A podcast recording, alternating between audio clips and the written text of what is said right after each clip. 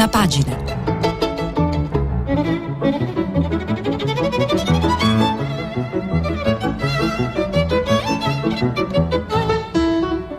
Questa settimana i giornali sono letti e commentati da Angela Azzaro, vice direttrice del quotidiano Il Riformista. Per intervenire telefonate al numero verde 800 050 333. SMS e WhatsApp anche vocali al numero 335 5634 296. Buongiorno a tutte le ascoltatrici e a tutti gli ascoltatori di Radio 3. Trasmettiamo dalla sede della RAI di Via Asiago a Roma. Oggi occhi puntati sulla Germania, dove si va al voto e finisce una stagione politica, quella di Angela Merkel, che è stata importante non solo per la Germania ma anche per tutta l'Europa, quindi attesa non solo in Germania ma anche qui da noi, e poi ancora lavoro, Green Pass è il tema che ci ha accompagnato in tutta la settimana, il tema della democrazia e anche quello della giustizia. Partiamo dal Corriere della Sera, il titolo principale è terza dose a chi rischia di più, subito gli anziani, poi ai sanitari fragili, Speranza verso l'immunità di gregge.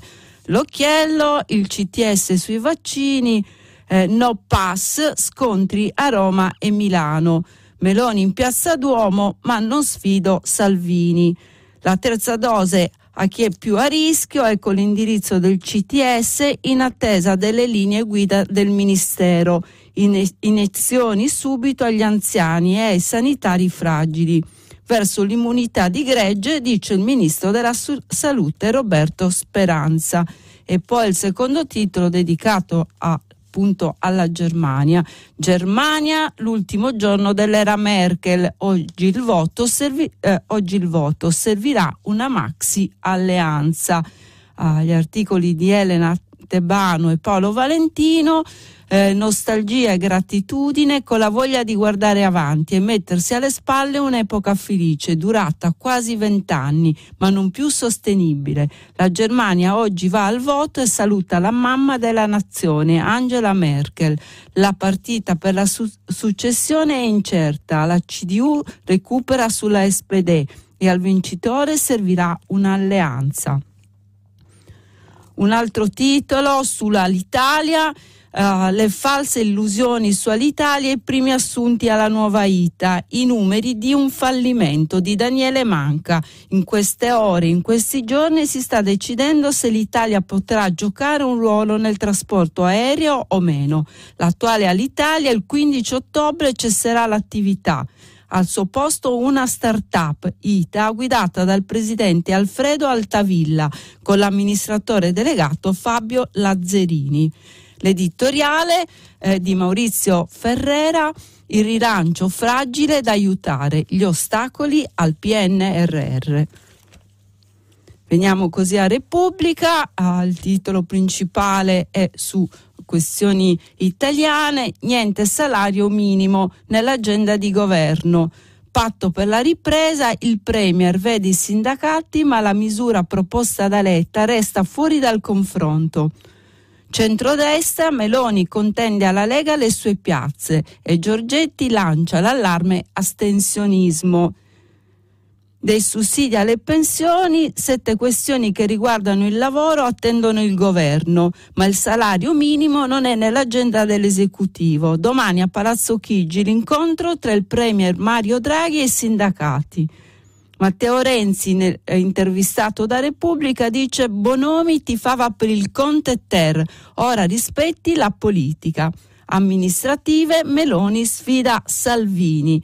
L'editoriale di Maurizio Molinari, la sfida del nuovo web tra esseri umani e macchine. E poi la Germania, oggi le elezioni per il dopo Merkel, con la Germania alle urne torna il rischio austerità di Tonia Mastrobuoni. Al centro pagina un articolo, un commento dell'ex magistrato giurista Armando Spataro, perché la trattativa non è reato. Stato e mafia, com'era prevedibile, la sentenza della Corte d'Assise di Appello di Palermo sulla cosiddetta trattativa Stato-mafia ha generato opposti commenti.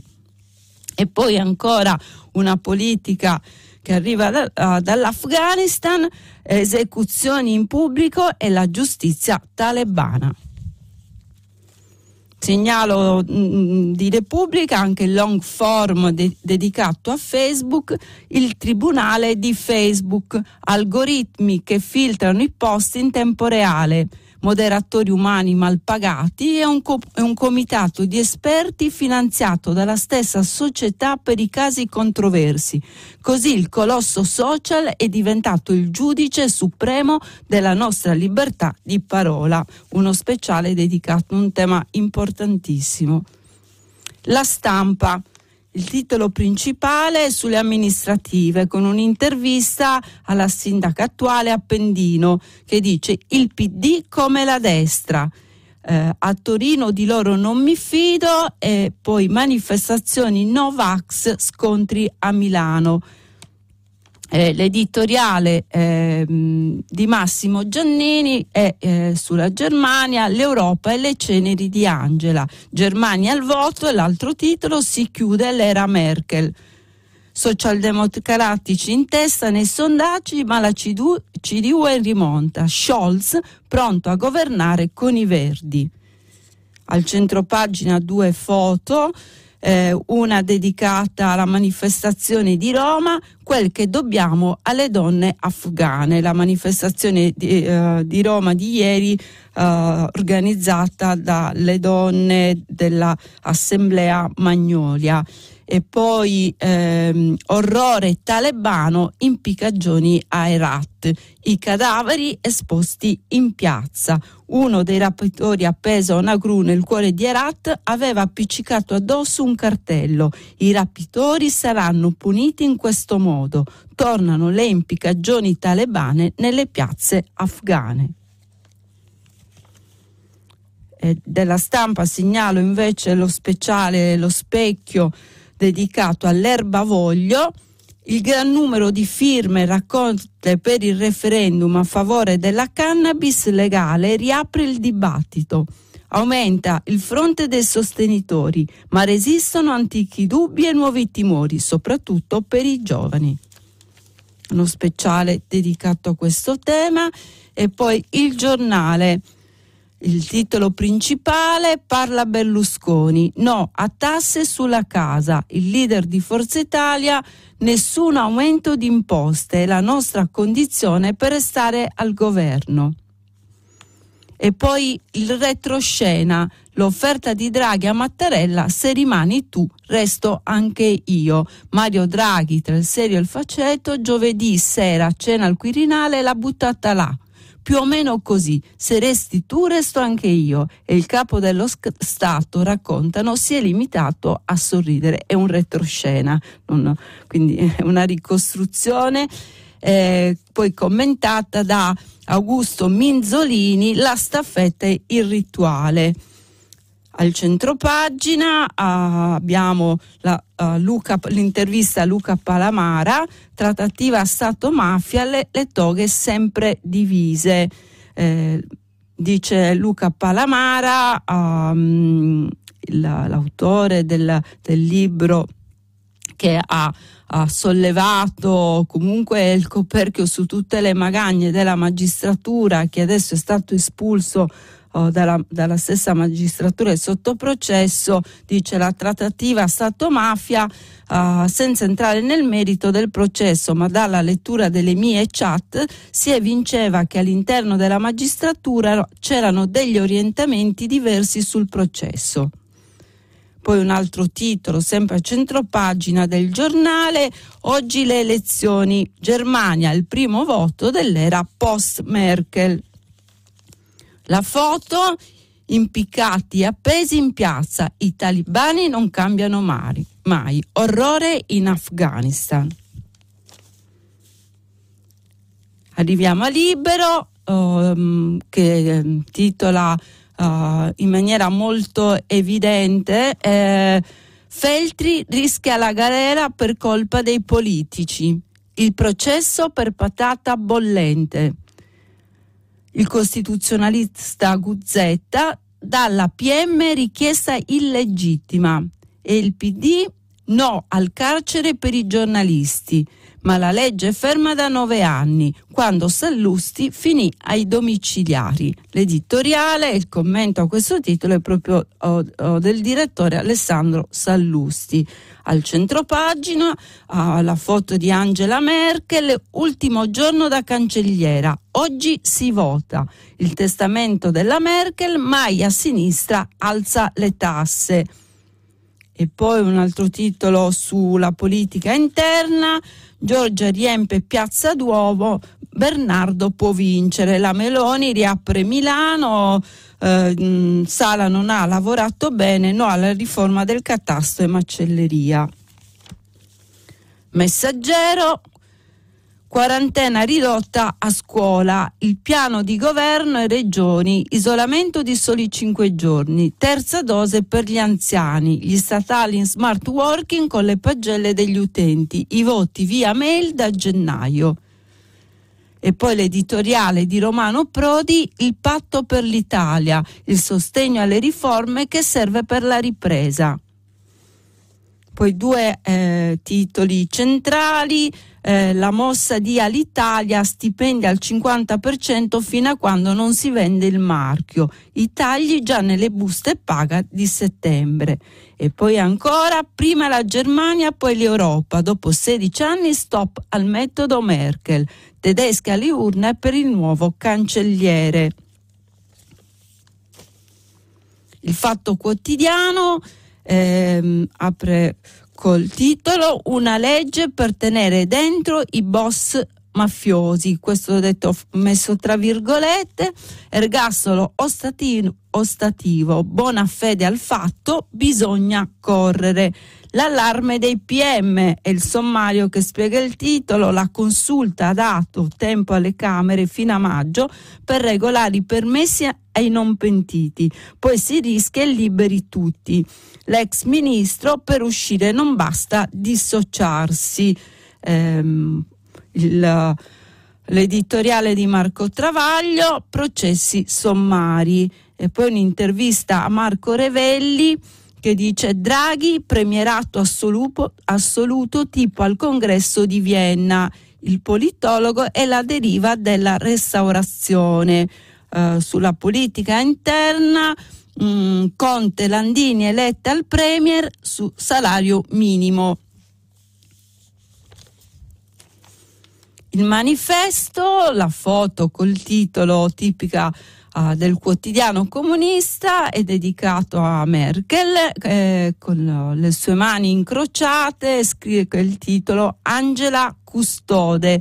Senza Merkel, dopo 16 anni per i tedeschi le urne si aprono oggi nell'incertezza. L'editoriale di Marco Bascetta, Germania, il nuovo corso nel nome di Merkel. Al centropagina il titolo sulla manifestazione di ieri, dalla piazza di Roma la chiamata un cambiamento radicale e femminista. Titolo Fatte largo alla rivoluzione delle donne.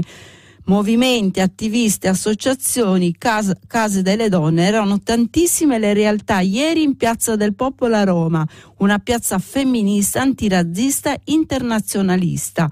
Sul piatto i numeri impietosi della crisi che l'Italia e il mondo stanno vivendo, pagata soprattutto dalle donne in casa, sul lavoro e nella partecipazione politica.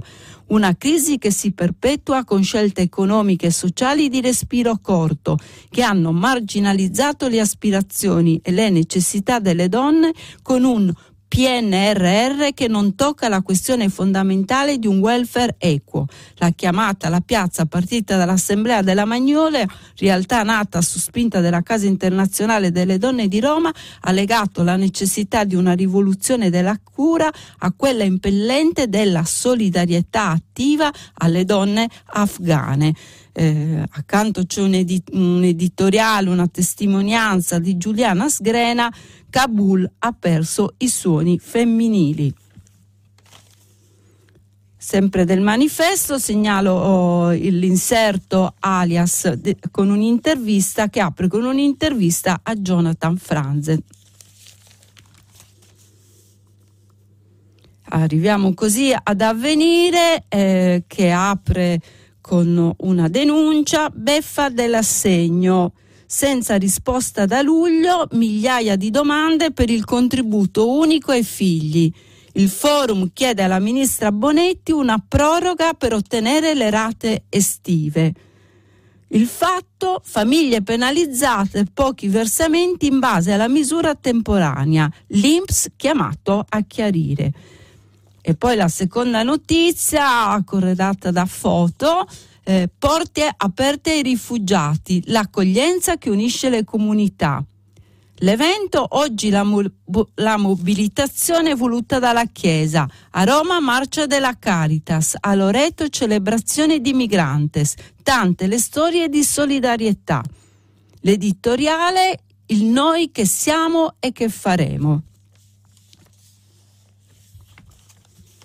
L'Osservatore Romano apre sulla stessa tema, cioè la giornata mondiale del migrante e del rifugiato, il titolo La forza di un semplice gesto.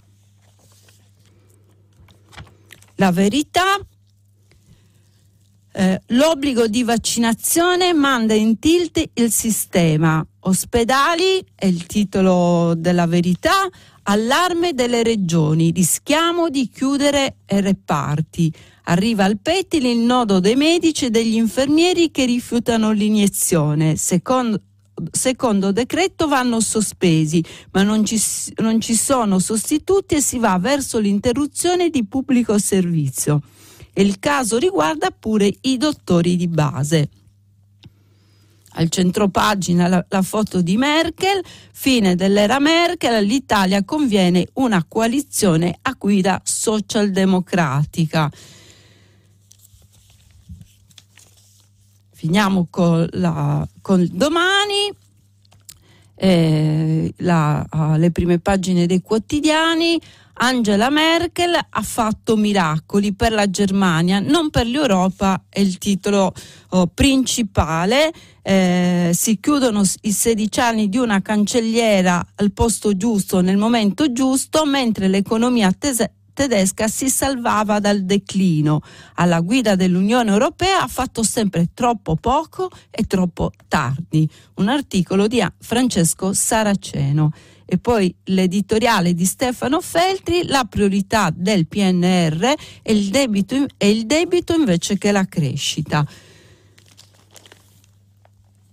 L'ultima segnalazione, però in questo caso del settimanale L'Espresso, Speed Democracy, è la democrazia delle firme digitali per il referendum, ma anche la democrazia veloce. Esprime un desiderio di partecipazione della società, ma rischia di essere il colpo finale per il Parlamento svuotato di senso nell'Italia di Draghi. Questa era la copertina dell'Espresso che esce insieme a Repubblica. E a proposito della Germania leggiamo l'editoriale di Marco Bascetta che troviamo sul Manifesto.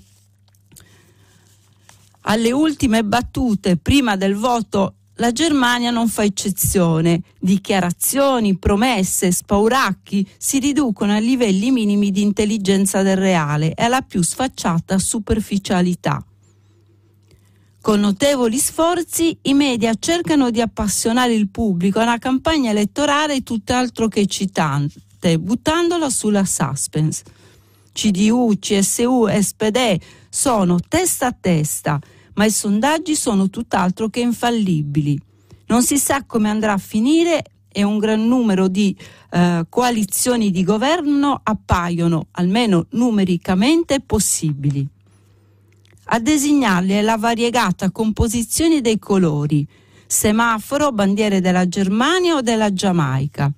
Il linguaggio del colore testimonia l'elasticità dei contenuti politici e sorvola allegramente sui conflitti di interesse. Un solo esempio.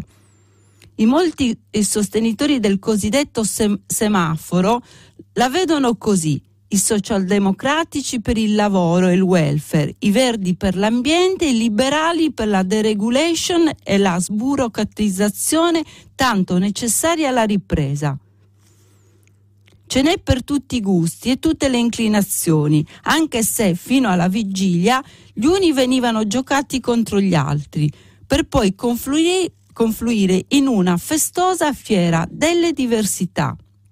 Di certo c'è solo, e poi chissà, che Angela Merkel e il suo sistema pragmatico e ondulatorio di impedire la conflagrazione degli interessi attraverso lo schema stantio e sempre più indigesto della grande coalizione esce di scena senza eredi convintamente designati.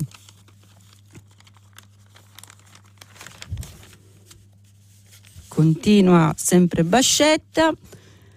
Non prima di aver lungamente e profondamente logorato il consenso dei partiti cristiano-democratici. Non di meno la figura della cancelliera continuerà a lungo a esercitare il suo potere come ineludibile termine di paragone, come campione della stabilità e come esempio della capacità di affrontare i momenti di crisi senza sbandamenti e senza strappi, di conservare lo stato di cose esistente senza irrigidirlo.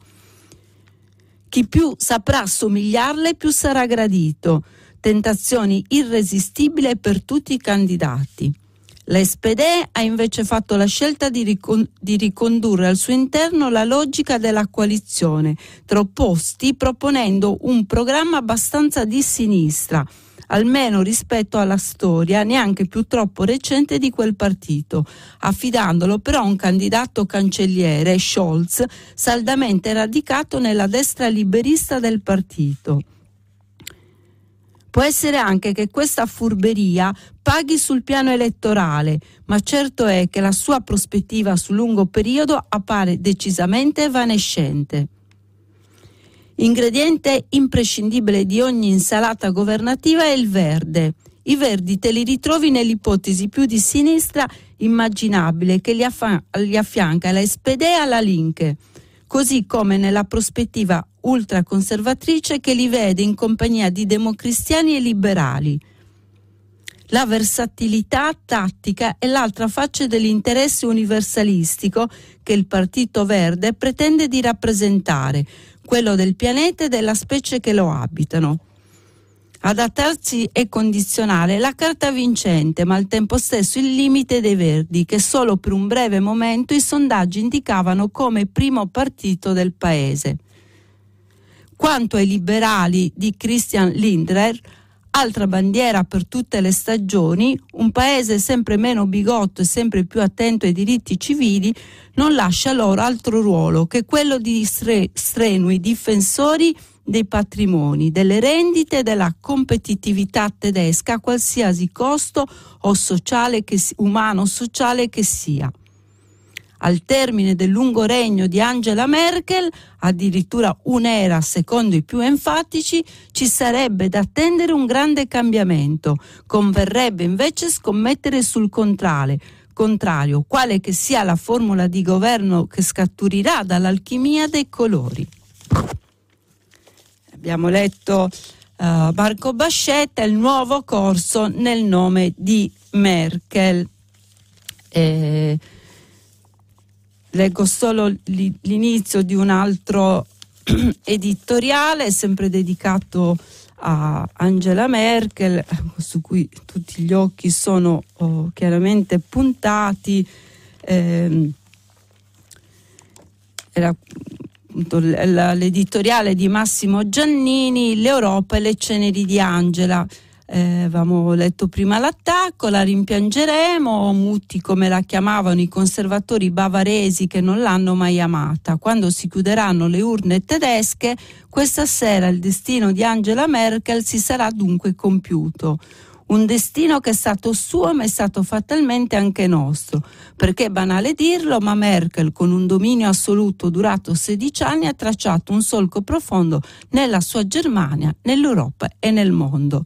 Solo von Bismarck e Helmut Kohl hanno guidato la Germania per un tempo più lungo di lei. Bismarck ha creato un impero e inventato il primo modello di welfare in Occidente. Kohl ha imposto al suo popolo la riunificazione delle due Germanie dopo la caduta del muro e poi la sostituzione del sacro marco con un euro apocrifo. Il testamento politico che Angela lascia alla storia è più modesto, ma non è il caos che denuncia l'Economist in copertina, con una vena catastrofista largamente esagerata. Nel suo lunghissimo cancellierato ha dovuto affrontare due crisi epocali, quella economica e quella pandemica. Se l'è cavata bene, tutto sommata, è stata rassicurante e affidabile per la nazione tedesca e l'Unione Europea. Quindi un giudizio un po' più, meno critico, un po' più benevolo, questo di Massimo Giannini sulla Stampa.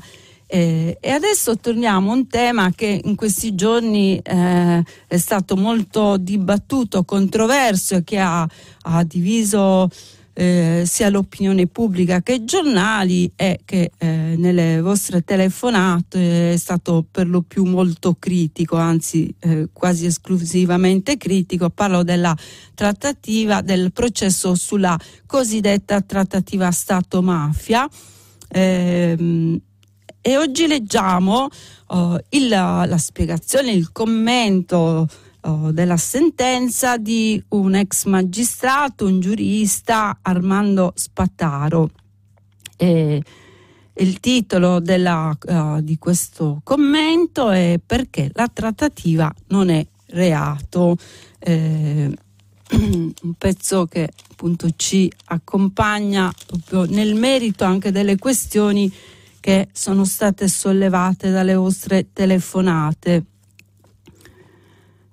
Scrive Armando Spataro: "Com'era prevedibile, la sentenza della seconda corte d'assise di appello di Palermo sulla cosiddetta trattativa Stato-mafia ha generato opposti commenti. In attesa delle motivazioni è bene discuterne con freddezza, comunque nel rispetto di quanti si sono impegnati per far emergere la verità sulla zona grigia che spesso ha caratterizzato i rapporti tra mafie e istituzioni.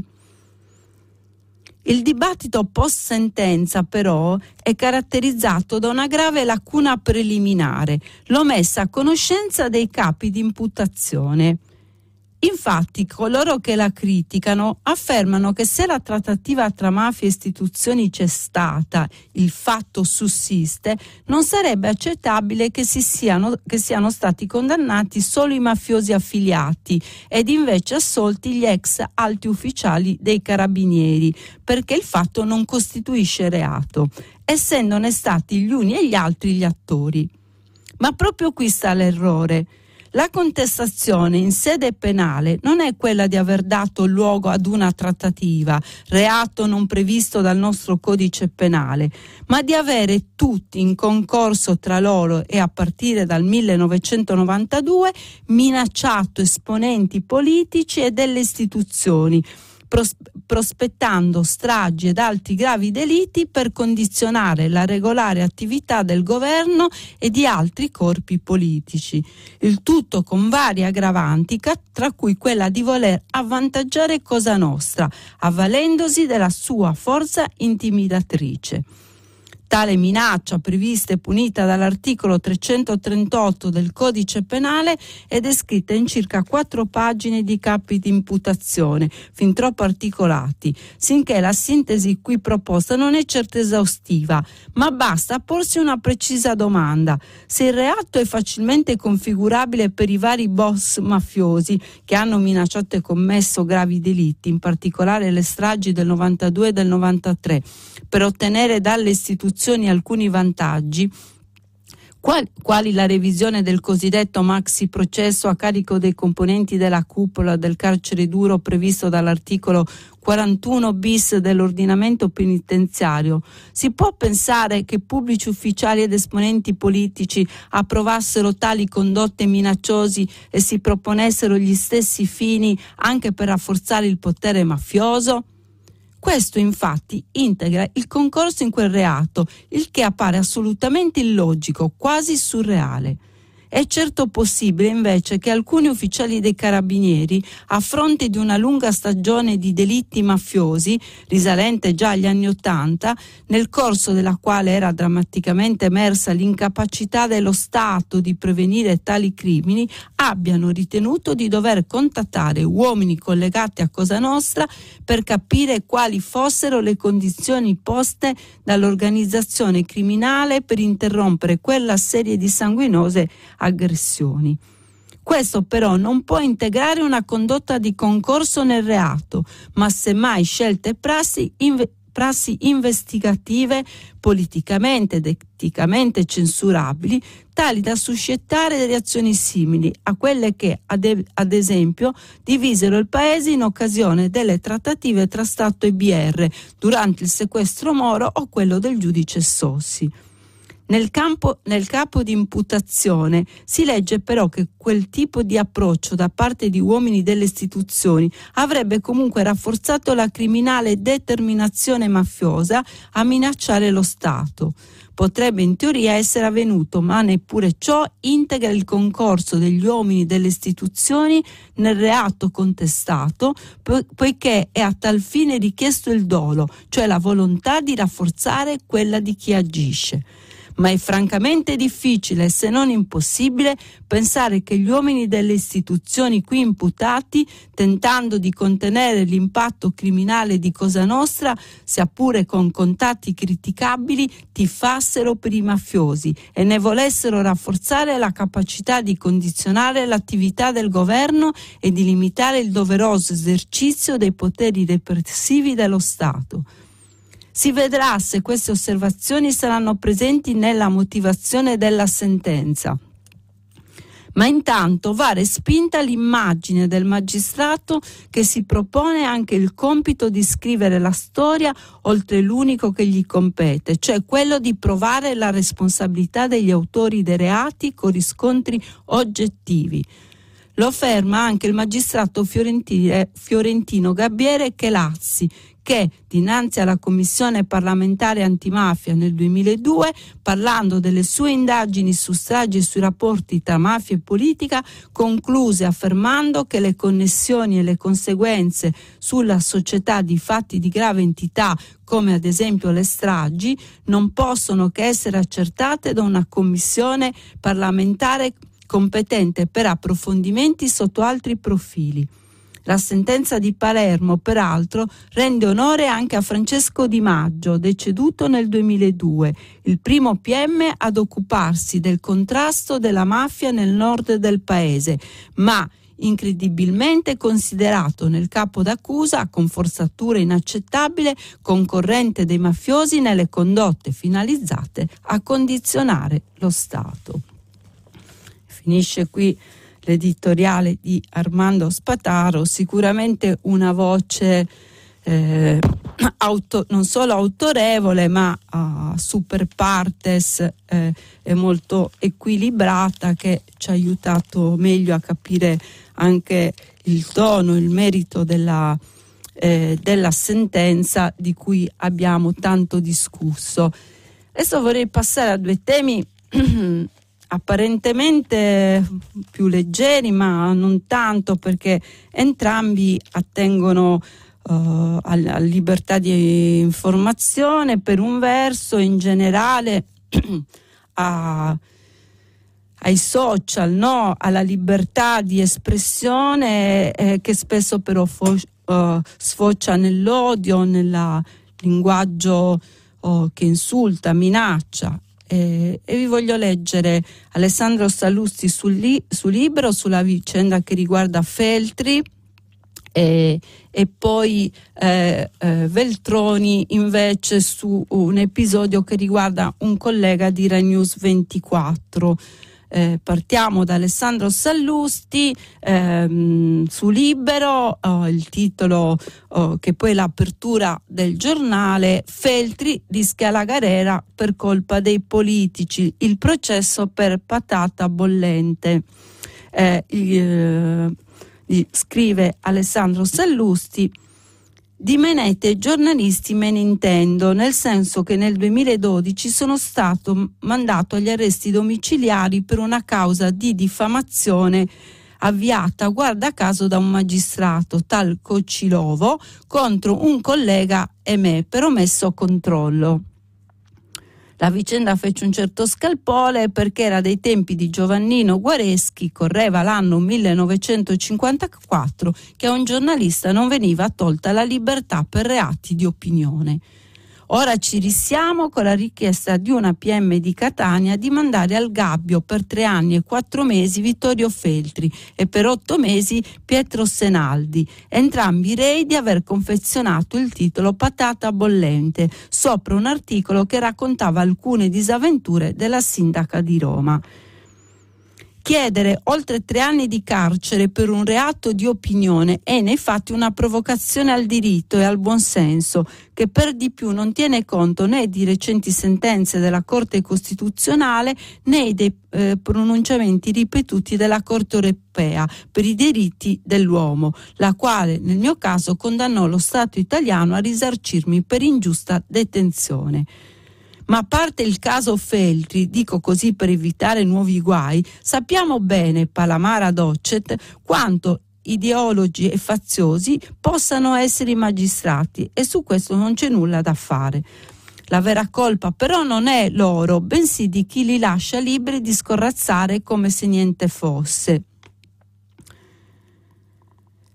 Sembra che incredibile, ma noi stiamo sulle palle ai politici, soprattutto a quelli teoricamente contigui, più di quanto lo stiano i PM, perché nessun politico al mondo concepisce un'informazione libera anche di criticarlo e all'occorrenza pure spernacchiarlo agli occhi dell'opinione pubblica. Dal mio caso sono passati 9 anni, durante i quali la politica ha trovato tempo e modo di occuparsi di tutto lo scibile umano, pure di transessuali, non della libertà di informazione, e non lo farà neppure questa volta, anzi Sognona si fregherà le mani, un rompiscatoli in meno sulla piazza fa sempre piacere, e noi fessi come al solito a far finta di nulla. È un articolo che pone tante questioni, anche controverso, contraddittorio. La domanda forse che ci possiamo fare, che vi rivolgo anche a voi, è: ma appunto, anche davanti a un dissenso profondo, no? Anche davanti al fatto che non si apprezzino certi toni, un certo linguaggio, soprattutto rispetto alle donne, in questo caso la sindaca di Roma Virginia Raggi, secondo voi, secondo noi, è giusto comunque criticare per un verso quello è chiaro che è giusto, ma usare la galera per stigmatizzare, cioè se un linguaggio anche offensivo oppure un'opinione che desta la nostra disapprovazione può comunque far scaturire un processo e quindi una condanna. Cioè, questa è la domanda rispetto alla libertà di opinione, rispetto alla possibilità di dire delle cose anche spiacevoli, però senza per questo dover esporre una querela o mandare i giornalisti in carcere. Quindi è la domanda che pongo anche a voi su questa questione che solleva il caso Feltri.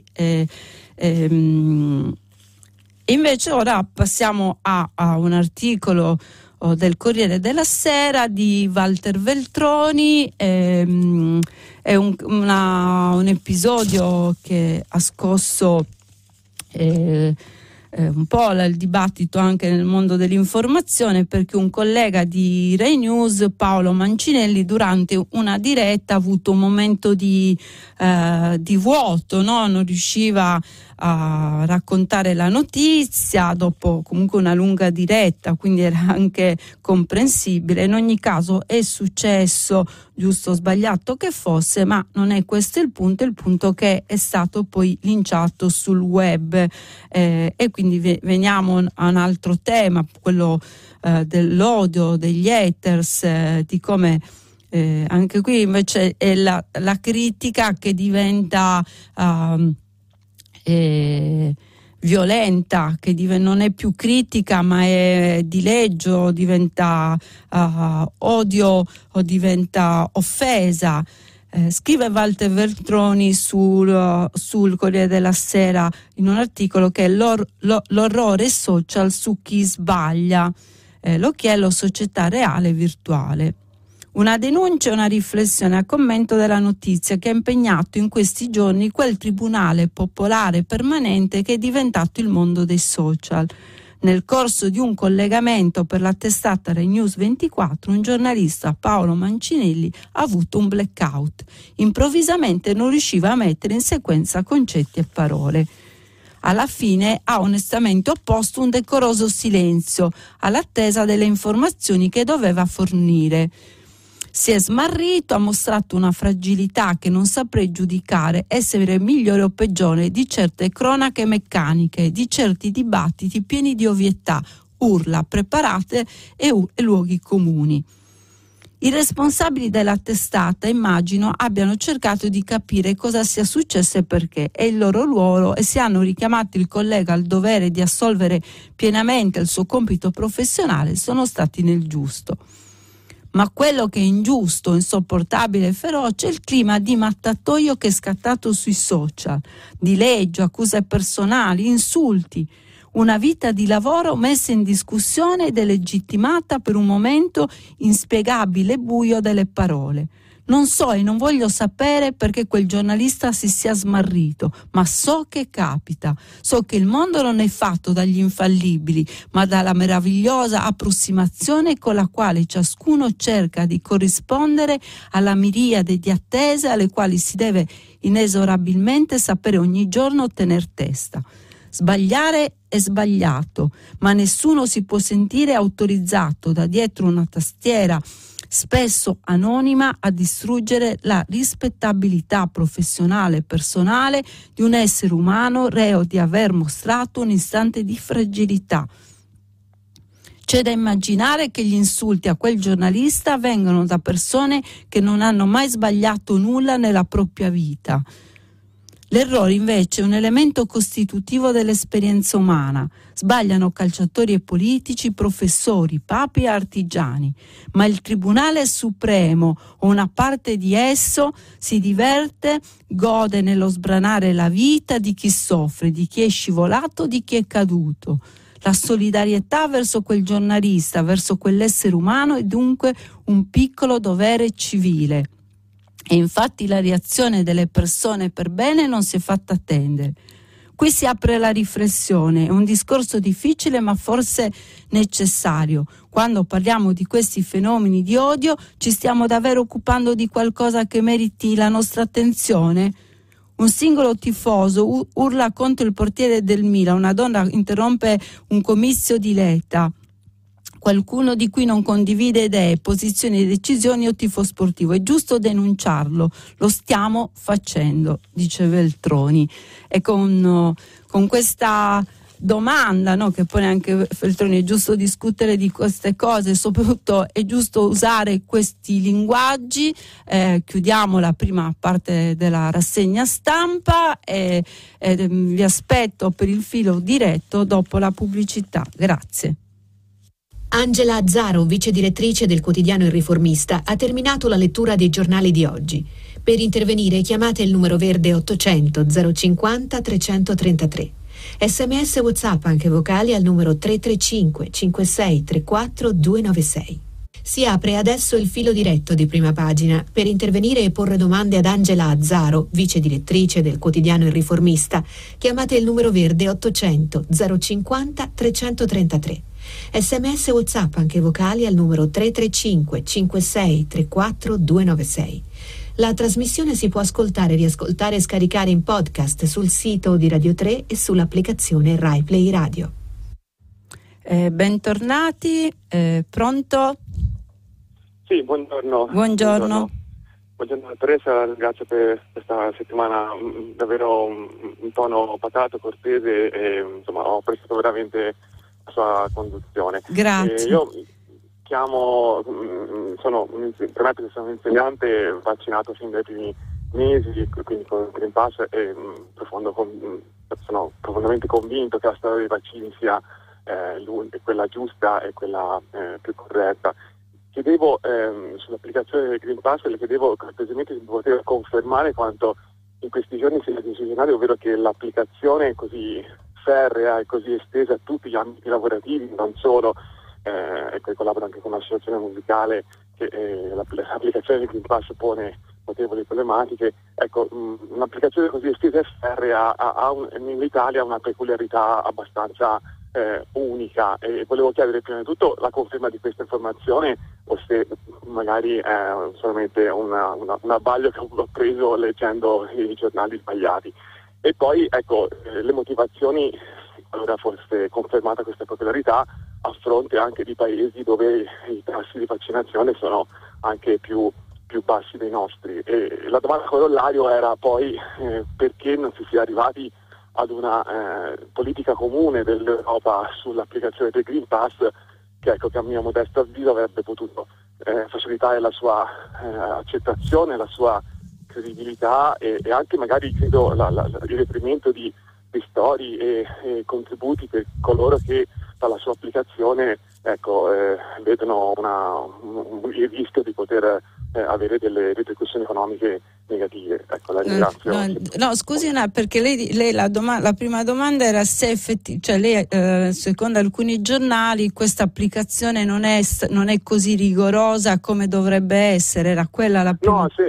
No, la domanda era se in Italia, che è così estesa a tutti gli ambiti lavorativi, lo sarà dal 15 ottobre, c'è una peculiarità italiana o se questa applicazione così estesa e così ferrea a tutti gli ambiti lavorativi si trova anche in altre nazioni. Io su alcuni giornali in questi giorni vedo che più volte sottolineare la specificità italiana di questa applicazione, in altre nazioni ci sono applicazioni più blande. Ecco, volevo sapere se mi poteva confermare questa fattispecie e capirne le motivazioni, se è così, se non è così mi sbaglio. Bene, la ringrazio. Guardi, intanto diciamo che cambia da paese a paese, perché in Francia è molto diffusa, in altre nazioni come la Gran Bretagna meno. Il problema del raffronto però secondo me è una questione che non costituisce un valore di per sé. Cioè, nel senso che se una volta è l'Italia a costituire un modello anche di organizzazione e di applicazione di un metodo che serve a farci uscire da una situazione pandemica reale, io insomma non mi baserei sul fatto che altri paesi lo fanno o non lo fanno, ma sul fatto, la domanda è utile o meno, cioè se la domanda è vogliamo uscire dalla pandemia prima possibile e questo è uno strumento valido, ben venga anche il fatto che il modello italiano sia così esteso e più importante rispetto ad altre nazioni, quindi io mi baserei anche nella valutazione del Green Pass su questa domanda. Cioè, non capisco anche il dibattito su più o meno democratico, no? Perché chi solleva anche una questione legittima, no? Di controllo, di limitazione della libertà, però appunto abbiamo più volte detto come la libertà è contempera quella personale e poi quella della comunità. E allora, siccome quella della comunità in questo momento è la libertà di potersi muovere, di lavorare, di produrre, di avere una socialità, è legata all'uscita dalla pandemia ed è stato individuato questo strumento, io credo che oggi con tutte la giusta discussione, il giusto dibattito, è fondamentale rivendicare, ribadire l'utilità del Green Pass. Pronto? Pronto? Buongiorno. Buongiorno dottoressa Azzaro, sono Anni da Genova. Benissimo, buongiorno. Buongiorno, volevo porre questa domanda. Lei ieri, parlando della giustizia, che sì, pensa che sia la prima riforma che in Italia debba essere fatta, ed è vero, lei ha detto che l'Italia è un paese giustizialista. Sì. Ora, io su questo non concordo, anche perché abbiamo visto e continuiamo a vedere che tutti i processi che sono stati fatti, che in primo grado sono stati condannati, le persone sono state condannate, poi in un modo o nell'altro per prescrizione o per assoluzione vengono abortiti. Cioè, io a questo punto mi domando come si può affermare che l'Italia è un paese giustizialista.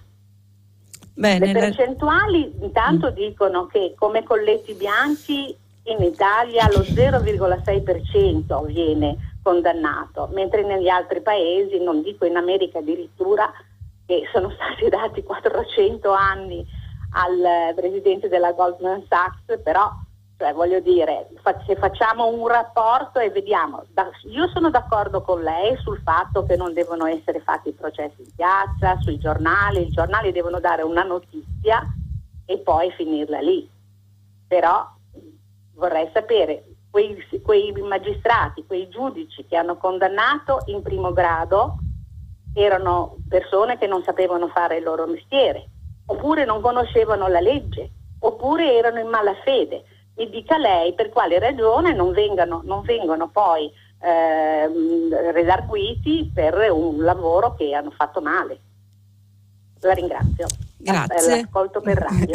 Benissimo, grazie anche della bella domanda, perché sono quelle proprio quelle domande che mi piacciono, perché giustamente io posto delle questioni anche un po' controverse, no? Quindi mi fa piacere che ne discutiamo, che abbiamo la possibilità di confrontarci. Allora io dico che il nostro è un paese giustizialista per vari motivi, anch'io provo a darle dei numeri.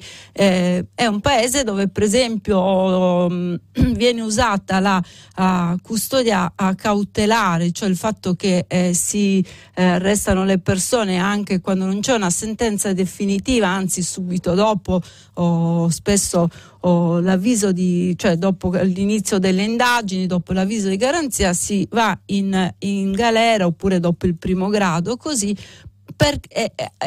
raggiungendo cifre incredibili, no? In carcere sono quasi il 30-40% di persone che in realtà sono in attesa di un giudizio definitivo, e si usa tanto la custodia cautelare anche quando mancano le caratteristiche che la legge richiede perché venga applicata, cioè il rischio di fuga, inquinamento delle prove, reiterazione del reato, cioè si manda in galera molto facilmente. Molto spesso una gran parte di queste persone che sono in galera poi a fine del processo, cioè sentenza definitiva, sono innocenti. Dico che è un paese giustizialista perché appunto lei le dice ma com'è possibile, no, che in primo grado si condanni e in secondo grado, in appello invece si assolva. Vuol dire che i primi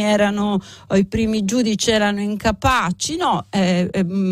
Allora rigiro la domanda e dico allora sono incapaci quelli di appello? No, chiaro che c'è una lettura diversa di quello che è il processo, delle verifiche diverse, però questo fa parte delle garanzie costituzionali rispetto a quello che è la presunzione di innocenza, e quindi è il gioco della democrazia, è il gioco del garantismo, che fa sì che appunto non vengano condannati degli innocenti. Quindi io non dico che ci sia dolo nel primo caso, certo. Veniamo da anni e anni in cui qualsiasi cosa abbiano fatto, soprattutto le procure, è stata considerata una verità assoluta. Cioè, giustizialismo è per me dire che si inizia un'inchiesta, poi quell'inchiesta diventa la verità, non diventa il processo. Chiaramente stiamo parlando di verità processuale, ma all'inizio di un'inchiesta è subito diventa subito una sentenza, e questo è un meccanismo giustizialista, perché tu non vuol dire che se io vengo accusato di qualcosa, ancora prima che ci sia un processo, ancora prima del primo grado, ancora prima della sentenza definitiva, io sono considerato colpevole. Quindi è giustizialista perché non si tiene conto della presunzione di non colpevolezza, che all'articolo 27 della Costituzione è considerato uno dei capisaldi della nostra democrazia. Quindi giustizialista perché i giornali hanno fatto parte di questo meccanismo. Lei l'ha detto, su questo mi sembra che condividesse la mia posizione. I giornali spesso fanno un processo, si chiama il processo mediatico, appunto una sentenza che viene emessa non da dei giudici, non sulla base dei fatti, non sulla base del codice penale, ma sulla base di convincimenti spesso campati in aria, e vengono delle vere e proprie condanne. Parlo di giustizialismo perché se una persona viene accusata di qualcosa e poi risulta innocente, viene bollata a vita lo stesso, perché sui giornali se sei accusato di qualcosa ti dedicano le prime pagine dei giornali, ti titoli a caratteri cubitali. Se viene assolto ci sono dei trafiletti e nessuno se ne accorge, e resterai colpevole a vita. Direi che dovremmo fare una seria riflessione, soprattutto noi giornalisti, su quello che è stato in questi anni il processo mediatico, corollario, anzi strumento fondamentale di quello che ho definito giustizialismo. Scusate la lungaggine, ma la domanda lo pretendeva, lo esigeva. Pronto? Buongiorno, mi chiamo Vincenzo, chiamo da Portogruaro. Buongiorno. Intanto vorrei ringraziare per essere stato chiamato. A proposito di giornalisti, io vorrei semplicemente ricordare la figura di Mauro Rostagno, che gli toccò morire per mano mafiosa proprio per il lavoro di giornalista che faceva in Sicilia. Così molto sinteticamente, Mauro Rostagno era nato a Milano, era di famiglia piemontese. Fu uno dei più attivi durante il 68, politicamente all'inizio era vicino al PSIU, poi fondò Lotta Continua assieme a Deno Sofri, Marco Bascetta e altri. Successivamente verso l'ultimo periodo della sua vita, quando era in Sicilia, era vicino al PSI di Craxi e Martelli. Lui fu anche fondatore dell'importante centro culturale Macondo a Milano, e poi si trasferì in Sicilia fondando la comunità Saman vicina alle teorie mistiche di Osho, però poi dopo divenne un centro culturale molto importante per il recupero di tossicodipendenti. Lui aveva studiato sociologia a Trento, era amico di Renato Curcio, però lui era un profondo pacifista. Cominciò a interessarsi poi di mafia e di tante altre cose molto delicate e pericolose, tipo rapporti tra mafia, massoneria, politica, criminalità organizzata, traffico di armi, eccetera, per cui alla fine fu ucciso dalla mafia il 26 settembre 1988 vicino Trapani. Lui era una specie di siciliano a titolo onorifico, diciamo, lui si definiva un siciliano più siciliano dei trapanesi, come diceva lui, perché aveva deciso di esserlo. E io ho avuto il piacere di vederlo una volta in comizio, perché lui si candidò nel 1976 alle elezioni politiche in Sicilia, ed era un grande oratore, una persona molto molto carismatica. L'ultima cosa che vorrei dire, per quanto riguarda il processo, ha avuto una vita veramente molto complessa, anzi complicatissima, con tutti i depistaggi e sparizioni di reperti, una cosa impressionante. Basta dare un'occhiata su fonti attendibili sul web per capire un pochettino cosa è successo durante i vari processi. Sono stati condannati i mandanti, ma non gli esecutori materiali. Era stato individuato uno, però poi è stato scagionato. Niente. Bene, la ringrazio di aver ricordato una figura così importante. Ne approfitto per ricordare e denunciare anche un fatto, ricordare Giancarlo Siani, un altro giornalista assassinato in questo caso dalla Camorra, quindi a Napoli, il cui proprio il 23 settembre ricorreva l'anniversario della morte avvenuta nel 1985. Proprio sul Riformista, sul sito del Riformista, abbiamo pubblicato le foto del murales che lo ricordano proprio nel punto dove è stato ucciso, completamente abbandonato, il muro sta crollando, è veramente, ci sono delle foto terrificanti dello stato di abbandono di quel luogo, che invece proprio ricorda una figura così importante, così esposta nella lotta alla Camorra, tanto da aver perso la vita, e oggi neanche un murales così,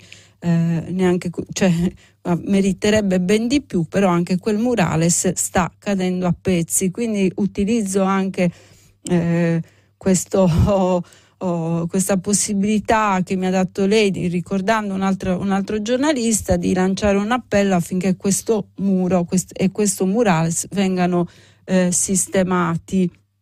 Pronto? Pronto? Sì, buongiorno. Buongiorno, buona domenica. Io sono Narciso, che parlo da Roma, lo sono in questo momento, ma sono dalla provincia di Torino. Ma ieri si è parlato molto di ciò che la donna nella storia recente ha dovuto lottare per arrivare alla legalizzazione dell'aborto. Sì. E io sono un credente, quindi sono contrario per questo all'aborto, ma sono anche contrario al fatto che la donna non possa autodeterminarsi, cioè quando prende questa grave decisione, che comunque senz'altro sicuramente sofferta, non debba andare incontro appunto ad rischiare perché ora non si possono permettere una clinica opportuna dove poter interrompere la gravidanza in sicurezza, e quindi non poter rischiare la propria vita, come succede quando ciò avviene anche in altre parti del mondo. Sappiamo quanto è rischioso andare a interrompere la gravidanza in un aborto clandestino. Però mi chiedo perché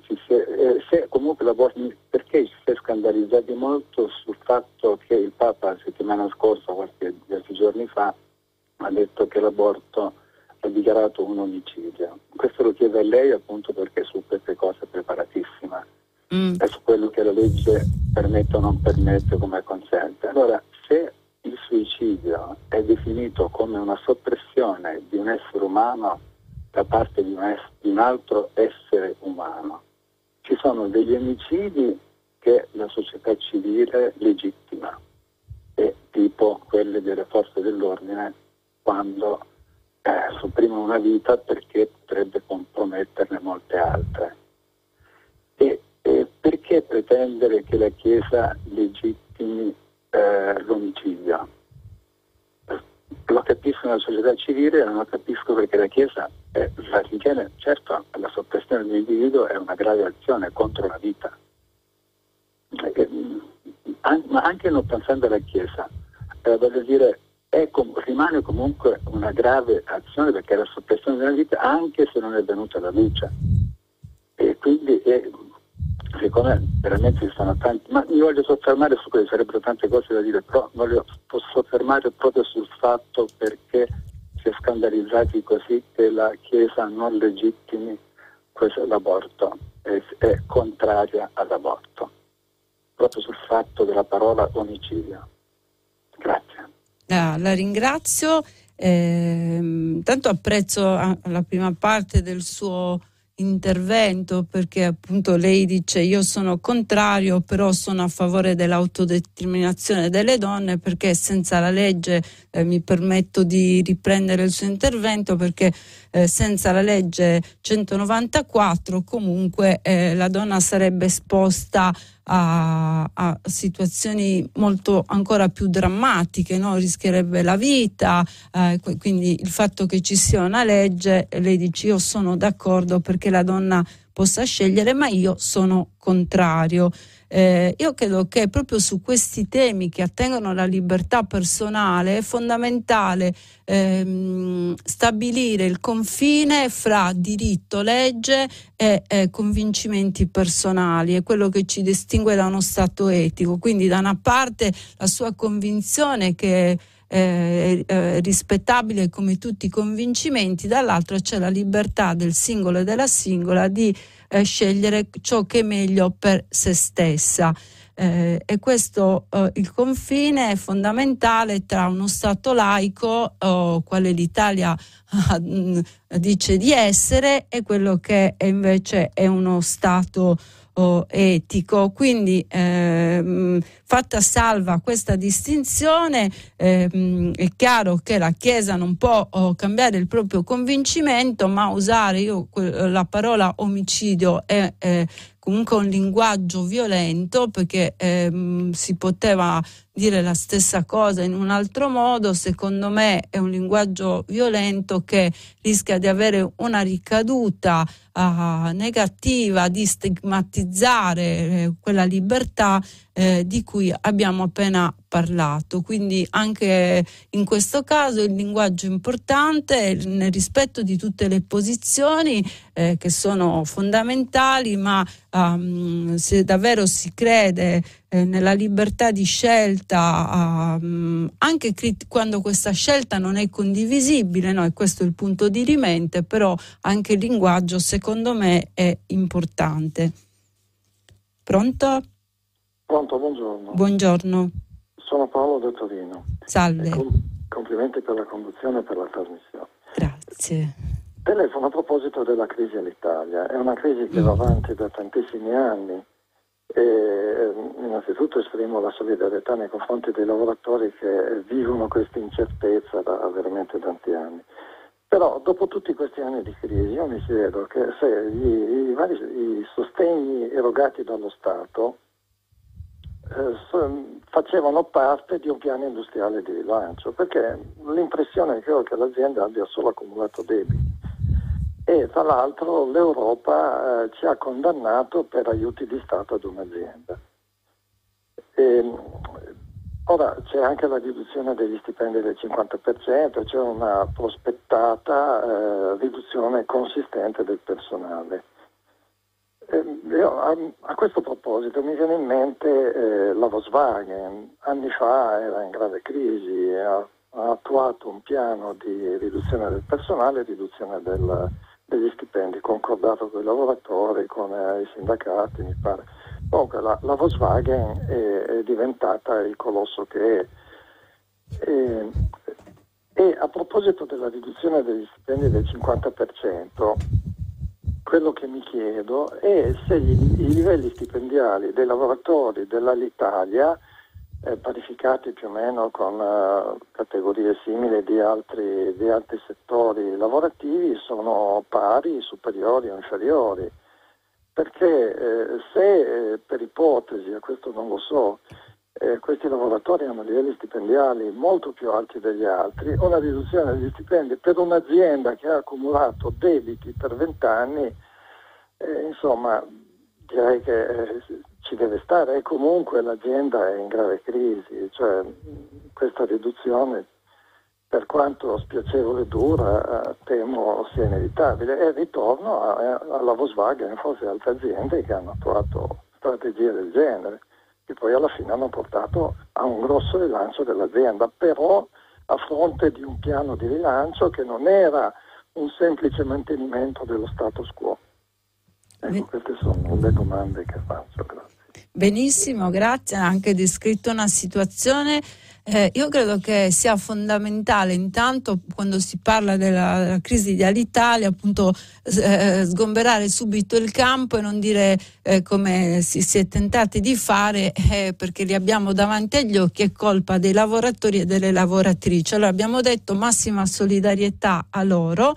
Sì, bisogna capire bene qual è il piano industriale, perché finché non conosciamo il piano di rilancio, è difficile anche prendere posizione. Sicuramente possiamo dire che in questi anni sono state fatte delle scelte strategiche sbagliate che hanno portato a questa situazione, e quindi delle scelte strutturali che non certo vanno o devono essere pagate solo dai lavoratori. Lei faceva l'esempio della Volkswagen, si può dire che in altre aziende, no, gli utili hanno anche delle ricadute, no, positive sul lavoro degli operai. Non è possibile che poi però, quando c'è la crisi, siano solo i lavoratori a pagare. Insomma, io spero che di conoscere presto quale sia il piano di rilancio di quello che è un settore strategico, e che l'Italia sia in grado di conservare comunque un'azienda e di rilanciarla. Pronto? Pronto? Buongiorno. Buongiorno, sono Andrea, chiamo da Macerata. Salve. Buongiorno, buona domenica. Io ho notato uno strano parallelismo tra i due argomenti iniziali della trasmissione. Il primo riguardava l'articolo di Veltroni, no? Che si esprimeva la propria opinione sulla gogna mediatica sui social, e l'altro poi, credo la telefonata subito dopo, che parlava praticamente della, tra virgolette, gogna mediatica dei giornalisti nei confronti degli appena indagati. E noto che sia proprio un malcostume proprio generalizzato italiano, quello di, non so se sia solo italiano o mondiale, adesso non è che, perché non credo che negli altri paesi siano più, però da noi c'è questo concetto di scagliarci subito contro chiunque sbaglia e puntare subito il dito. E questo, secondo me, fa parte del nostro pochissimo senso civico, che poi si riflette anche sul discorso delle vaccinazioni, del Green Pass, per cui sono sempre gli altri quelli che sbagliano, sono sempre gli altri, e siamo sempre pronti a scagliarci contro. Solo che c'è una piccola differenza tra le due gogne. Un conto è avere una gogna mediatica sui social network, della quale la gente, diciamo così, con un po' di grano salis se ne può, voglio dire, ha un peso diverso rispetto a una campagna invece nei confronti, su tutti i giornali, nei confronti di un politico, perché fare la campagna contro un politico, come è stata fatta per questa sentenza, che secondo me è sconvolgente, perché dopo che sono stati scritti libri, che sono state fatte cose su Dell'Utri, giù, a un certo momento ci accorgiamo, arriva uno, si sveglia la mattina e trova scritto: no, guarda, non era vero niente, è innocente. E io sono rimasto allibito da una cosa del genere. Io non capisco come possa succedere. L'unica spiegazione che mi do è che purtroppo noi abbiamo un sistema giudiziario che è pericolosamente instabile. Io ricordo sempre un'intervista dell'ex presidente della Repubblica Italiana, l'avvocato Leone, non so se di qualche anno fa, nella quale, rispondendo al giornalista che gli diceva: ma lei si farebbe mai processare con questo sistema giuridico da un giudice italiano? E dice: assolutamente no. E Leone era uno dei più grandi giuristi, è stato uno dei più grandi giuristi italiani, ha contribuito a fare la Costituzione, eccetera. Perché secondo me c'è proprio un errore di fondo, e c'è una maleducazione anche all'interno della giustizia.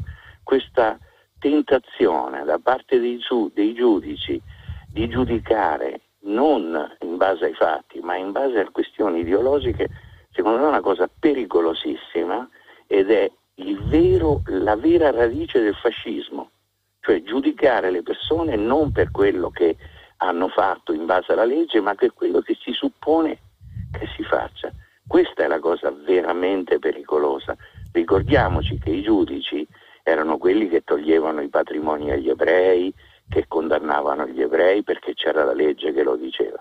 Quindi invece oggi ci troviamo con dei giudici, con una categoria, non faccio categoria destra, sinistra, ma questo uso ideologico della legge, della non giustizia, della legalità, perché c'è una differenza tra legale e giusto, come penso anche lei possa convenire. Benissimo. La ringrazio molto. Grazie a lei. Ha detto delle cose molto importanti. Partiamo da quella proprio iniziale, no? Che lei poneva, c'è un legame tra giustizialismo, comunque uso ideologico della giustizia, quello che poi è la crisi del concetto di presunzione, del concetto del valore costituzionale della presunzione di non colpevolezza da una parte, e poi l'odio social. Questo è verissimo. Io in un libro che ho iniziato a scrivere, non finirò mai per fortuna dei lettori, però, che si chiamava La nuova gogna, e descrivevo proprio questo meccanismo dove i social, io li definivo il braccio armato di quello che è il giustizialismo, da una parte dell'informazione, dall'altra di quella che è una cultura dominante. Sui social questa diventa la ricaduta concreta, spesso anche violenta, di questa cultura diffusa, secondo me, no? Di questa idea che chi è colpevole debba essere linciato, non poco, insomma, in maniera metaforica, però simile a quello che sta accadendo in Afghanistan, dove i colpevoli vengono impiccati. Chiaramente è un'esasperazione, un'esagerazione la mia, ma per rendere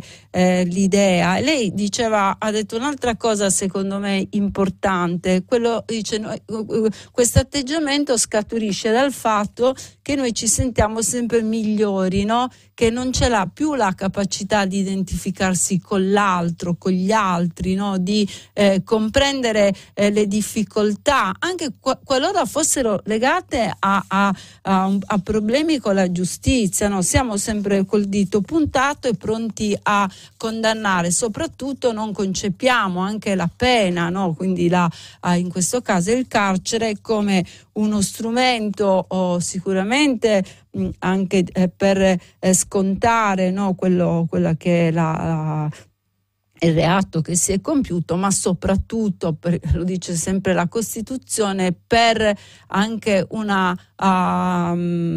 riabilitazione, no? Per una la ricostruzione di una vita che sia al di fuori dall'errore o dal reato che si è commesso. Questa idea di giustizia è veramente stata messa tra parentesi, ed è invece importante che si riprenda, che ritorni centrale anche come cultura diffusa.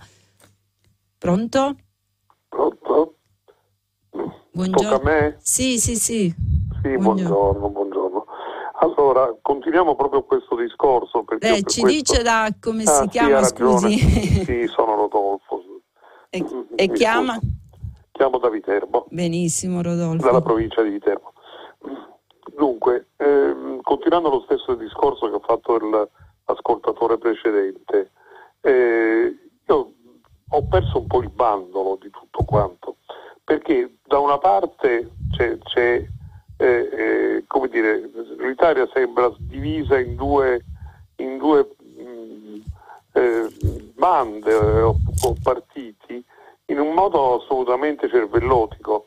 Da una parte c'è chi, come ha fatto Sansonetti, il suo direttore, accusa i giustizialisti di essere dei talebani, con lei che riprende questo discorso, l'ho appena fatto, parlando dell'impiccagione, insomma, che mi sembrano figure francamente troppo violente, troppo forti, eccetera. Dall'altra parte ci sono i difensori a oltranza di un di quello che lei chiama giustizialismo, comunque di una visione colpevolista o rigorista, eccetera. Dopodiché però quello che mi fa diventare matto è che vedo sulle posizioni garantiste come le sue, come quelle di Piero Sassonetti, che è il direttore del giornale dove lavora anche lei, coincidere curiosamente con posizioni che mai ci si aspetterebbero essere coincidenti, cioè leggo sul vostro giornale, e lei ne ha dato ampio risalto, che Contrada dovrebbe diventare senatore a vita, il che mi sembra un po' esagerato. Però dico, loro sono un po' dei pasdaran. In quel caso specifico. Mori, se no, scusi, non Contrada. Mori, ho confuso tra Contrada e Mori, scusi, ha ragione. Sono due servitori dello Stato accusatissimi. Sì, era una confusione comprensibile. Una sovrapposizione mentale. Poi dopodiché però questa idea di fare... purtroppo, guardi, io sarei qui fino alla domani a discutere con lei, ma stiamo arrivando alla fine, tanto per me è la fine della settimana, quindi la devo interrompere, mi dispiace anche non poterle rispondere, anche per dirle che in parte condivido anche la sua posizione, no, su questa contrapposizione che io stessa evidentemente ho creato, però mi serviva anche per sollevare le questioni, è il mio mestiere sollevarle anche inasprendole in qualche modo, altrimenti forse non arrivano. Però vi ringrazio delle obiezioni, di aver capito anche le questioni che avevo posto pur non condividendole, quindi sono davvero contenta di questa settimana passata insieme, quindi vi saluto tutti, vi ringrazio per questa settimana incredibile. Da domani a questi microfoni troverete Francesco Cancellato, direttore della testata giornalistica online Fan Page. Noi ci fermiamo qui, lascio la linea al giornale radio e vi ricordo che potete riascoltarci sul sito di Radio 3 e sull'app Rai Play Radio. Grazie ancora a tutti e a tutte.